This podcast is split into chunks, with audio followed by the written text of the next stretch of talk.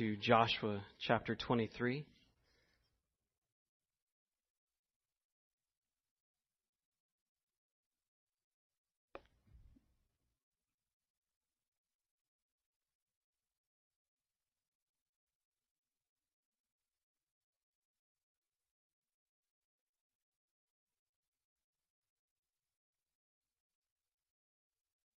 A long time afterward, when the Lord had given rest to Israel from all the surrounding enemies, and Joshua was old and well advanced in years, Joshua summoned all Israel, its elders and heads, its judges and officers, and said to them, I am now old and well advanced in years, and you have seen all that the Lord your God has done to all these nations for your sake. For it is the Lord your God who has fought for you. Behold, I have allotted to you as an inheritance for your tribes those nations that remain, along with all the nations that I have already cut off, from the Jordan to the great sea in the west.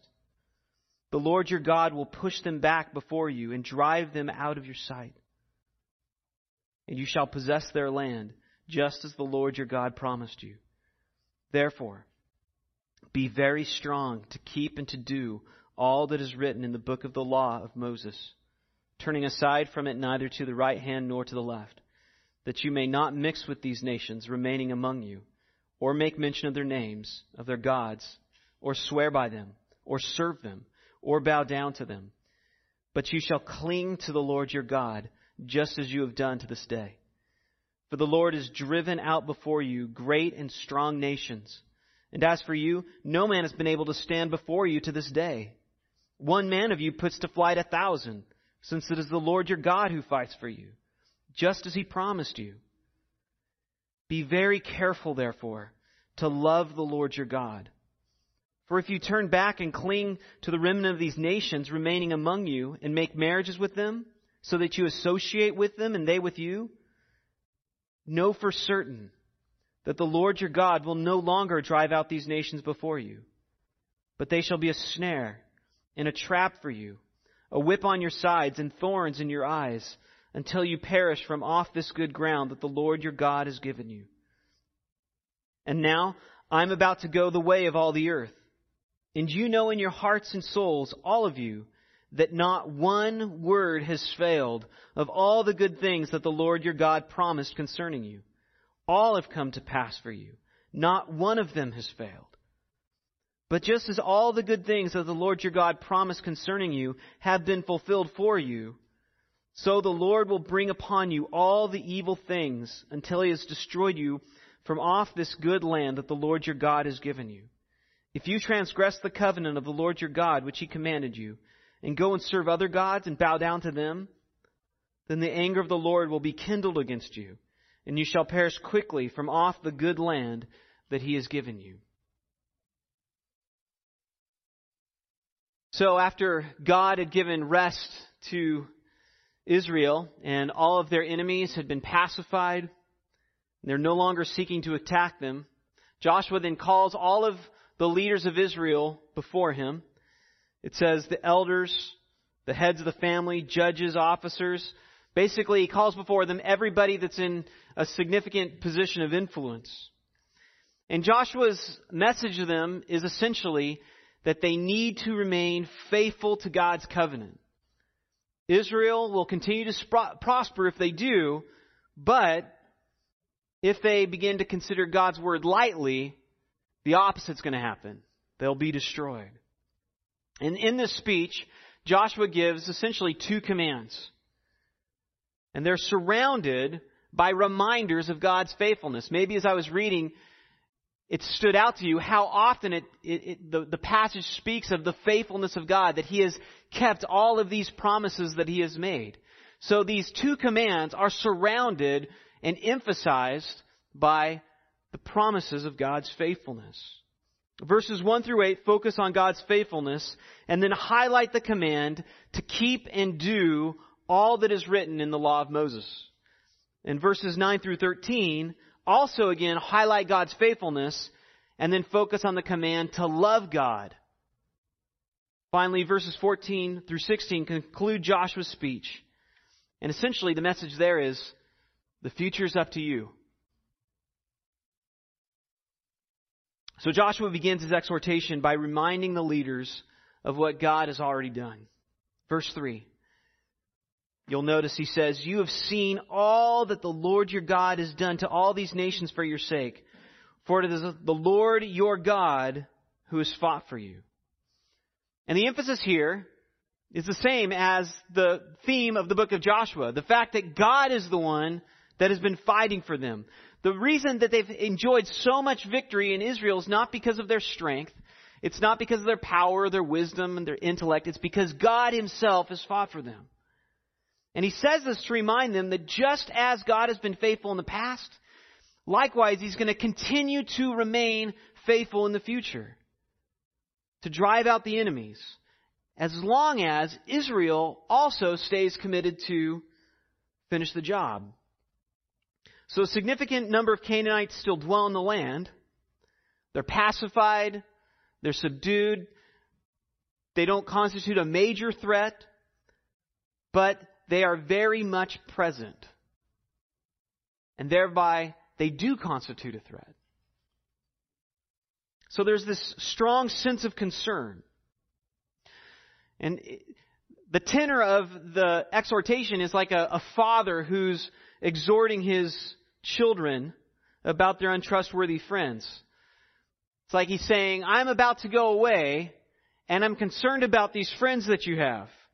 So if you don't take heed of their negative influence, it's going to be your fault. Because I've warned you about them. You don't have to keep them as friends. You can leave them. And so, since I'm going away, the risk of their negative influence is going to be all the more strengthened. So I implore you, get rid of them.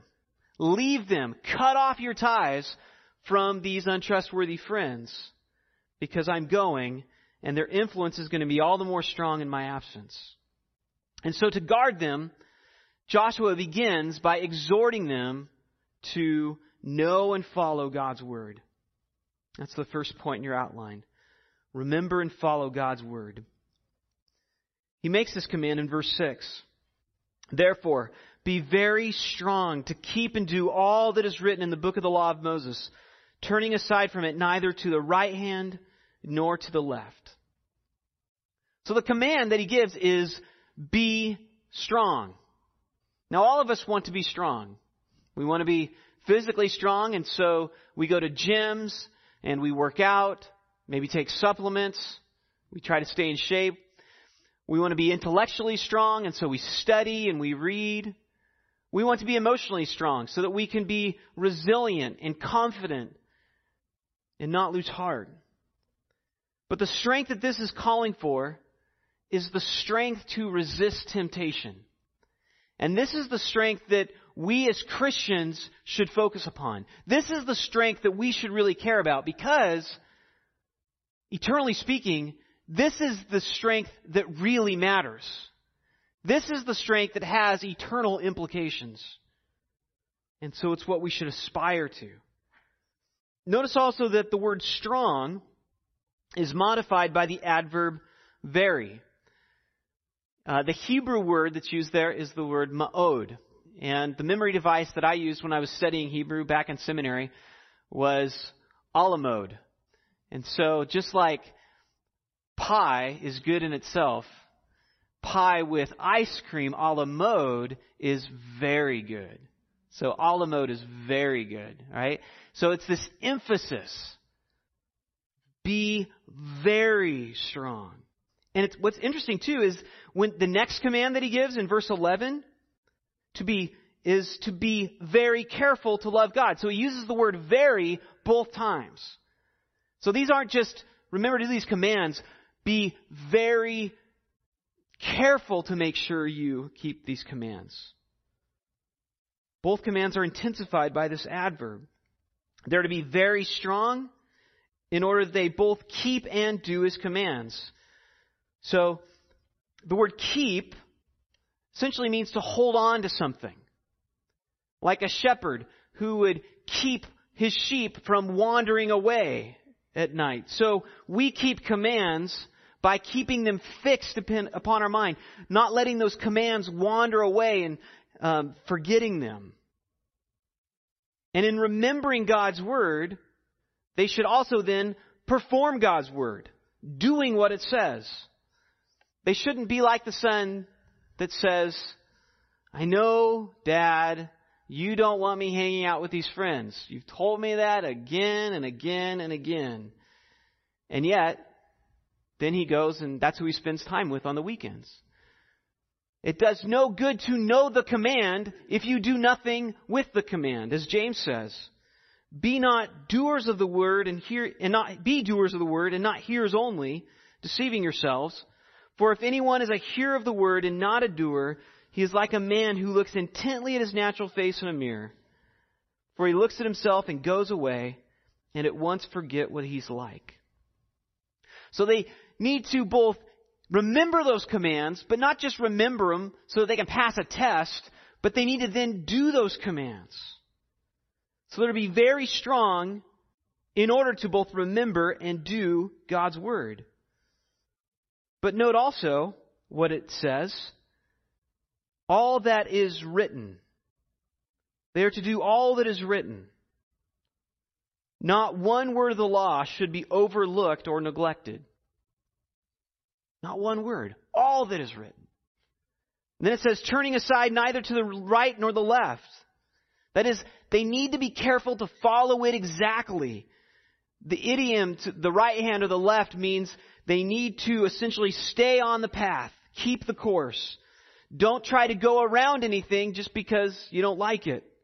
Don't overlook any word or exhortation because in overlooking these words, it will only lead to danger.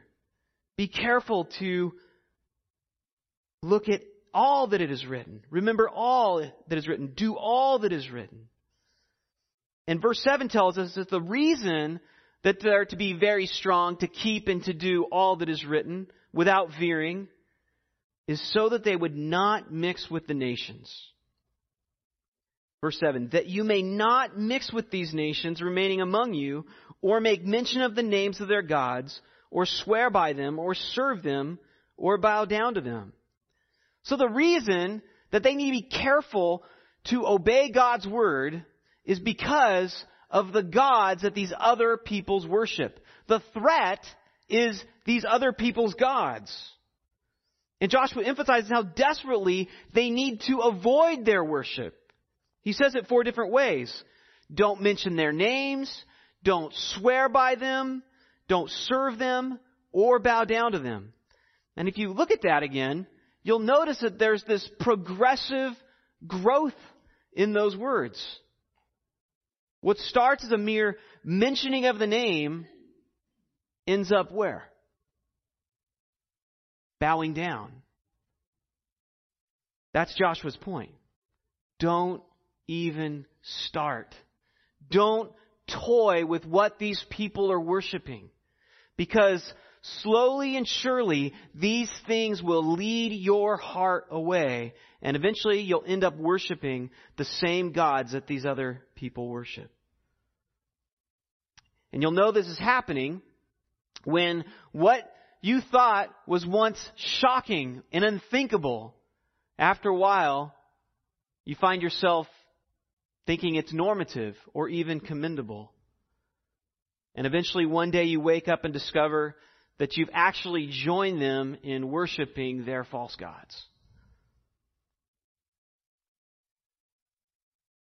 So as I thought about how a way to try and illustrate this, where my mind went actually pretty, almost immediately, was the warning that Solomon gives his son in Proverbs chapter 7 with the warning of the forbidden woman. So I would encourage you to flip in your Bibles to Proverbs chapter 7 and just consider what Solomon says and the consequences of being led astray.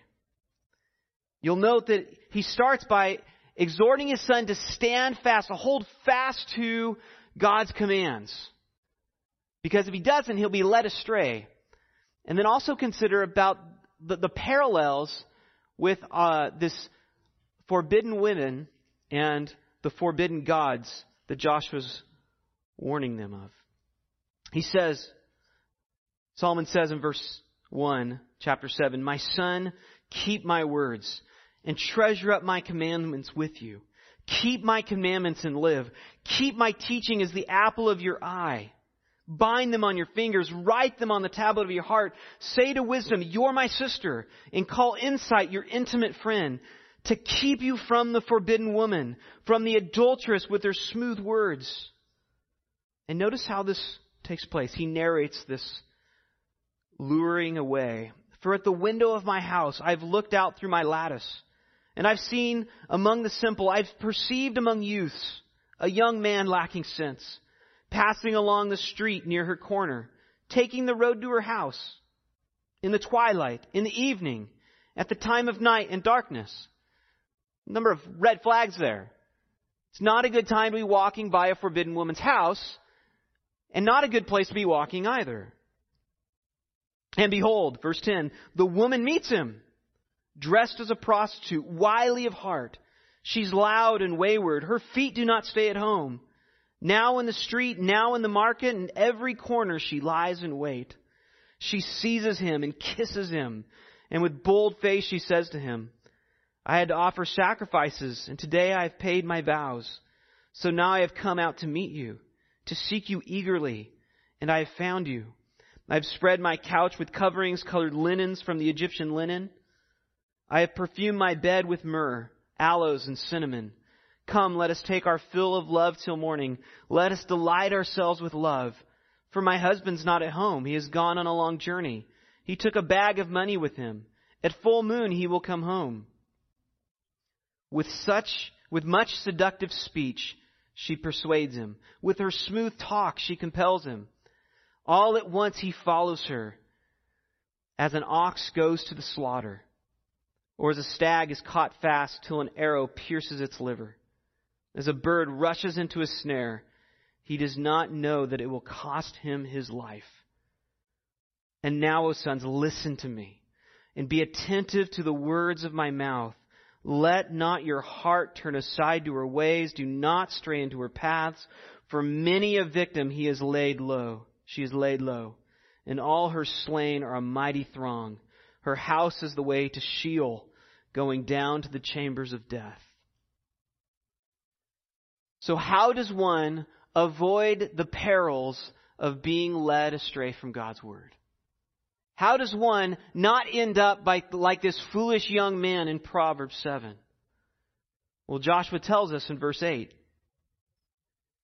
But you shall cling to the Lord your God, just as you have done to this day. The greatest defense against adultery is to cling to your spouse. And likewise, the greatest defense we have against the temptations of this world is to cling to God. And this is true in regard to physical temptations like pain or suffering or lust. It's also true regarding spiritual temptations like discouragement, pride, or anxiety.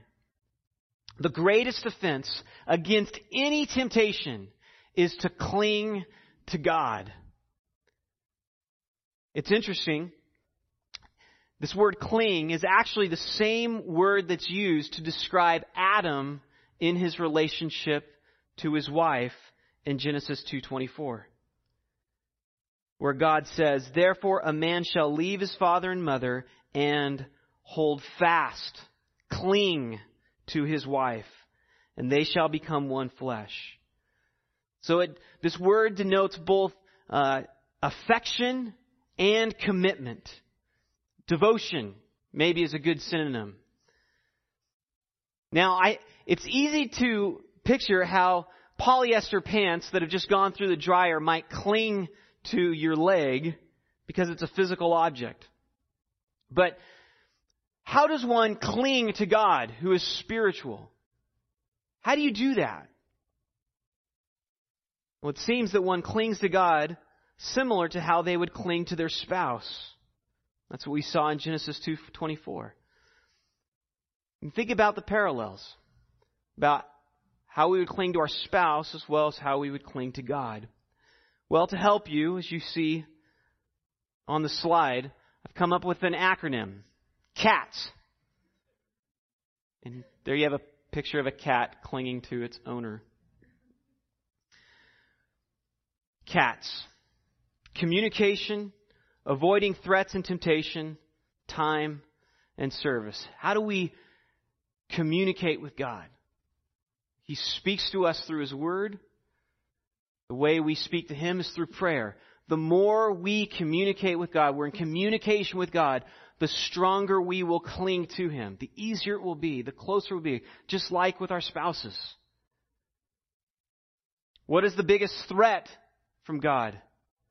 Avoiding temptations, avoiding those other suitors, like this adulterous woman in Proverbs 7. The things that say, find satisfaction in me. You will be more satisfied if you follow me other than God. The things that naturally draw your heart that you would rather spend time doing. Avoid those threats and temptations. Guard yourself. Also, time. Spend time with God. So it's not just 10 minutes of the Bible, but as much as you could get. Looking for every opportunity you can that's available to, to spend time with God. And also service. And this will be emphasized actually next week in Joshua 24. But the idea of service isn't just actions. It's um, serving the ends of God. Serving His interests, not just in action. Make sense? Serving what he cares about. Like serving our spouse, it's not just about doing the dishes, it's about doing the dishes because that's what your spouse is burdened to do. Caring for them and the things that they care about. That's how we cling to God practically. And if you think about this, this is the same thing that John, um, in, in his book, John 15, Jesus says, it's to abide. The way we abide with God, thereby bear much fruit, is through keeping His Word, praying, serving Him. So this is, this is what we're called to do. We, we abide, and in abiding we cling. The second command Joshua presents is in verse 11. It says, Be careful to love God. But before he gives the command, just as he did before, he reminds the Israelites of God's faithfulness. Look at verse 9. For the Lord has driven out before you great and strong nations. And as for you, no man has been able to stand before you to this day. One man of you puts to flight a thousand, since it's the Lord your God who fights for you, just as he promised you. Be very careful, therefore, to love the Lord your God so the command is given in light of God's faithfulness. Because God has been faithful to fight for you, and He's kept His promises, be very careful, therefore, to love Him. What an interesting exhortation. To be careful to love God. Be careful to love God. This tells us that God is not just interested in keeping, having them keep rules. He wants their heart. God wants us to love Him, not just know about Him, not just to obey Him. God wants our heart, not just our hands and our head. And the mature Christian is the one who recognizes this is what God really wants. This is ultimately what God wants. He wants us to love Him with all our heart, with all our soul, with all our mind, with all our strength. And then everything else flows out of that. It's about love. And how easy it is for us just to focus upon faithfulness, doing the right thing. And yet slowly, our affections for God wane. I think the same thing happens in marriages as well. We just become faithful to work and live together, get along with each other. And it's not like when we first met where it's just this devotion to caring for one another. which is what God wants, which is what we want in our marriages as well. John Newton describes the mature Christian this way. He said, A palace would be a prison to him without the Lord's presence. And with this, a prison would be a palace. And though he loves and adores the Lord for what he's done and suffered for him, delivered him from, and appointed him to, yet he loves and adores him likewise with a more simple and direct love, in which self is in a manner for God. And his heart can frame no higher wish than that the sovereign, wise, holy will of God may be accomplished in him and all his creatures. Now look at that and notice there is no way that such love can be quantified or measured. It's not, it's not achieved. But it's obvious. When you see such love for the Lord, or even such love of one human to another human, it's obvious. And I think that when thinking about what such love for God looks like, we really need examples. It's really helpful to think of people that we know that loved God like this. And the person that immediately came to my mind when I thought about it is a person that I became acquainted with when I was in college.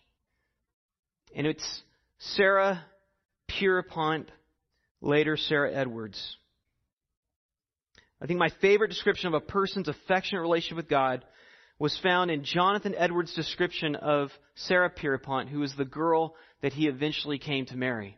And when I actually read this, um, I was stunned to the extent that I went, I, I, I bought a biography on this lady because I was so stunned by what Edwards described of her at 12 years old. She was 12 years old when he wrote this about her. I spent eighty dollars for that biography, by the way, and then and then lost it. So, but then later on, it came out in print, and I got it for ten dollars. So. They say there's a young lady in New Haven who is loved by that almighty being who made and rules the world, and that there are certain seasons in which this great being, in some way or another invisible, comes to her and fills her mind with exceeding sweet delight, and that she hardly cares for anything except to meditate upon him. That she expects that after a while to be received up where he is, to be raised out of this world and caught up into heaven, being assured that he loves her too well to let her remain at a distance to him always. There she is to dwell with him and be ravished in his love, favor, and delight forever. Therefore, if you present all the world before her with the richest of its treasures, she disregards it and cares nothing for it, and is unmindful of any pain or affliction. She has such a strange sweetness in her mind and sweetness of temper, uncommon purity in her affections, is most just and praiseworthy in all her actions, and you could not persuade her to do anything thought wrong or sinful if you would give her all the world lest she offend that great being. She is of a wonderful sweetness, calmness, and universal benevolence of mind, especially after those times in which this great God has manifested himself to her mind. She will sometimes go about singing sweetly from place to place, and seems to be always full of joy and pleasure, and no one knows for what. She loves to be alone, and to wander in the fields and on the mountains and seems to have someone invisible always conversing with her. Again, he wrote this about her when she was 12 years old, which goes to say, youth, you don't have to be old to have an intimate relationship with God. This is something that can be yours now. Because it's not about what you do, it's about opening your heart to be completely committed to Him, devoted to Him and His purposes. But notice also that Joshua exhorts them not just to love, but to be very careful to love. Again, it's the same root, the word careful, as keep in the previous exhortation. So he says that you would keep and do all of his commands. It's the same word. Careful, the word careful is keep, or has the same root. So the Israelite leaders need to exercise extreme caution to make sure they hold on to God's love, that they don't let their heart be led astray. This tells us that their love for God, despite everything that He's already done for them, is greatly threatened. Joshua knows their love for God will be threatened if they, if they begin to interact with these other nations. As he says in verse 12, that they might cling to the remnant of the nations remaining among them and make marriages with them so that they would associate with them. He's concerned that they'd be led into spiritual adultery. The greatest threat to their love of God, recognize, wasn't pain. It's not suffering. It's not poverty or sickness the greatest threat to their relationship with God, to their love to God, is these surrounding nations. He's worried that they'll eventually have their heart slowly and surely drawn away. Just like this adulterous woman that we saw described in Proverbs 7. But notice, this drawing away is not something that's just one great act of sin. It's something that takes slowly over the course of time when one's affections are slowly drawn away. Last Thursday, um, I was meeting with Calvin and Bruce uh, at uh, Elmer's. We were talking about God's Word, and my mind was reminded of a, a story. I can't remember how it came up, but we were talking about Solomon, and I was reminded what happened in 1 Kings chapter 11 verses 1 through 8. Solomon, again, is the one who wrote Proverbs and warned his son about these adulterous and forbidden women. But notice what happened to Solomon. 1 Kings chapter 11. Now King Solomon loved many foreign women, along with the daughter of Pharaoh. Moabite, Ammonite, Edomite, Sidonian, and Hittite women from the nations concerning which the Lord had said to the people of Israel, You shall not enter into marriage with them, neither shall they with you, for surely they will turn away your heart after their gods. Solomon clung to these in love. He had 700 wives who were princesses and 300 concubines, and his wives turned away his heart. For when Solomon was old and his wives turned away his heart after other gods, and his heart was not wholly true to the Lord his God, as was the heart of his David his father. For Solomon went after Ashtoreth, the goddess of the Sidonians, and after Milcom, the abomination of the Ammonites. So Solomon did what was evil in the sight of the Lord, and did not wholly follow the Lord as David his father had done. Then Solomon built a high place for Chemosh, the abomination of Moab and for Molech, the abomination of the Ammonites, on the mountain east of Jerusalem. And so he did for all his foreign wives who made offerings and sacrifice to their gods. So just one thing to note. All those gods that were, those peoples that were listed and their gods are the peoples that Joshua is warning them about. It's the very, very same people. Likewise, it's worth noting that the God the gods of Moab and of the Ammonites, Chemosh and Molech, were the gods where the people would offer up their children as human sacrifices to them. So this is not just flirting with worship. He has wholesale given his heart over to do abominations. This does not happen overnight. Our greatest threat, brothers and sisters, is not some great act of sin. It's slowly allowing our hearts to be drawn away from God and to have them fixed on other things. God's warnings for us to avoid the allurements of the world are not because God is trying to control us. He's trying to protect us. He actually cares about our fidelity. Being vigilant about guarding our heart is not legalism. It's love. Just think about it. How many of you, when reading uh, Solomon's warning to his son in Proverbs 7, we're thinking, good night, how legalistic that he would want to avoid this adulterous woman?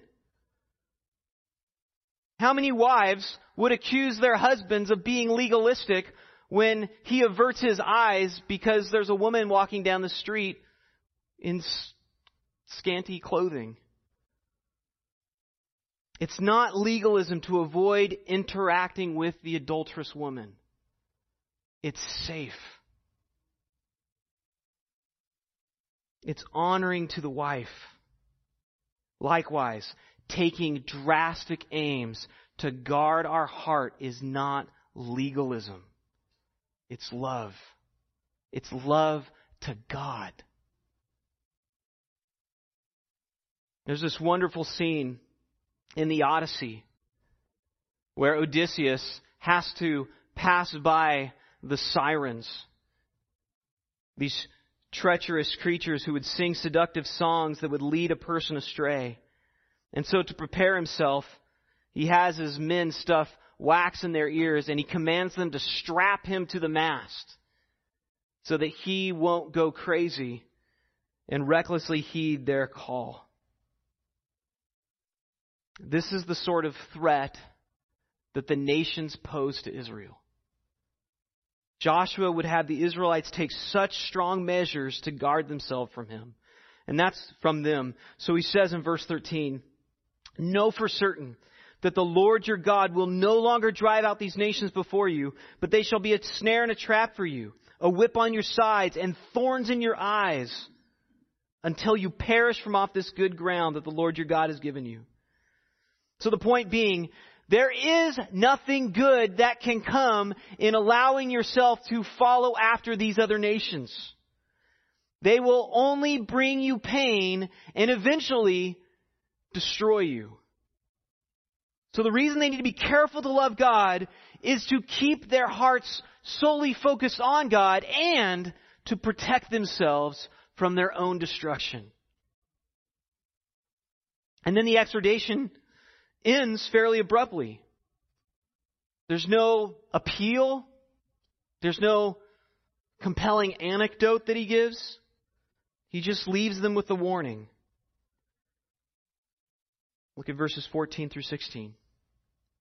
He says, And now I'm going to the way of all the earth. And you know in your hearts and souls, all of you, that not one word has failed of all the good things that the Lord your God promised concerning you all have come to pass for you. Not one of them has failed. But just as all the good things that the Lord your God promised concerning you have been fulfilled for you,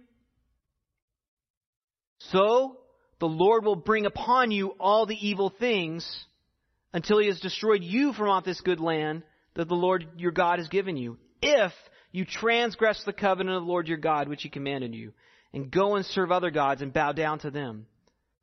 Then the Lord, the anger of the Lord will be kindled against you, and you shall perish quickly from off the good land that he's given you. So notice, Joshua reminds them of God's faithfulness. That's the point. That just as God has been faithful to keep all of his promises to drive out these nations, if Israel is so foolish as not to drive them out and actually interact with them and then eventually be led astray, they can be confident that God will be just as faithful to destroy them as well. If you don't guard your heart, you too will be destroyed.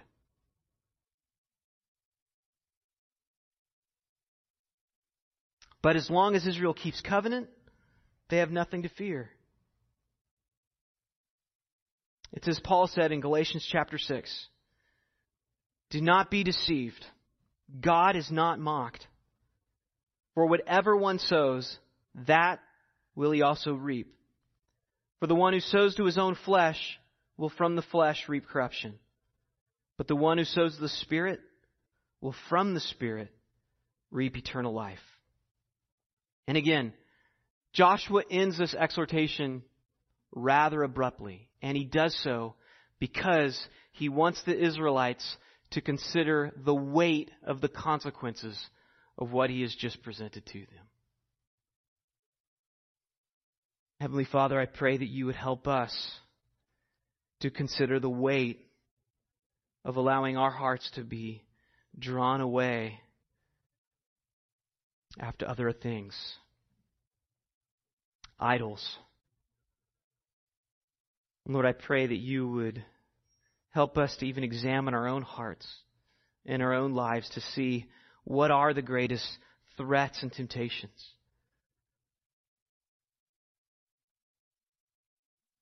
Lord, even that you would help us to see how we can become more committed to time with you in the Word and in prayer, how we can serve your interests more, be more devoted to what you are devoted to. And Lord, I pray that you would give us wisdom now to help one another, for this is a difficult fight. Lord, we want to love you with all our heart, soul, mind, and strength because you are more satisfying than anything that this world has to offer. And, and what would we gain if we had the whole world and yet forfeited our own soul?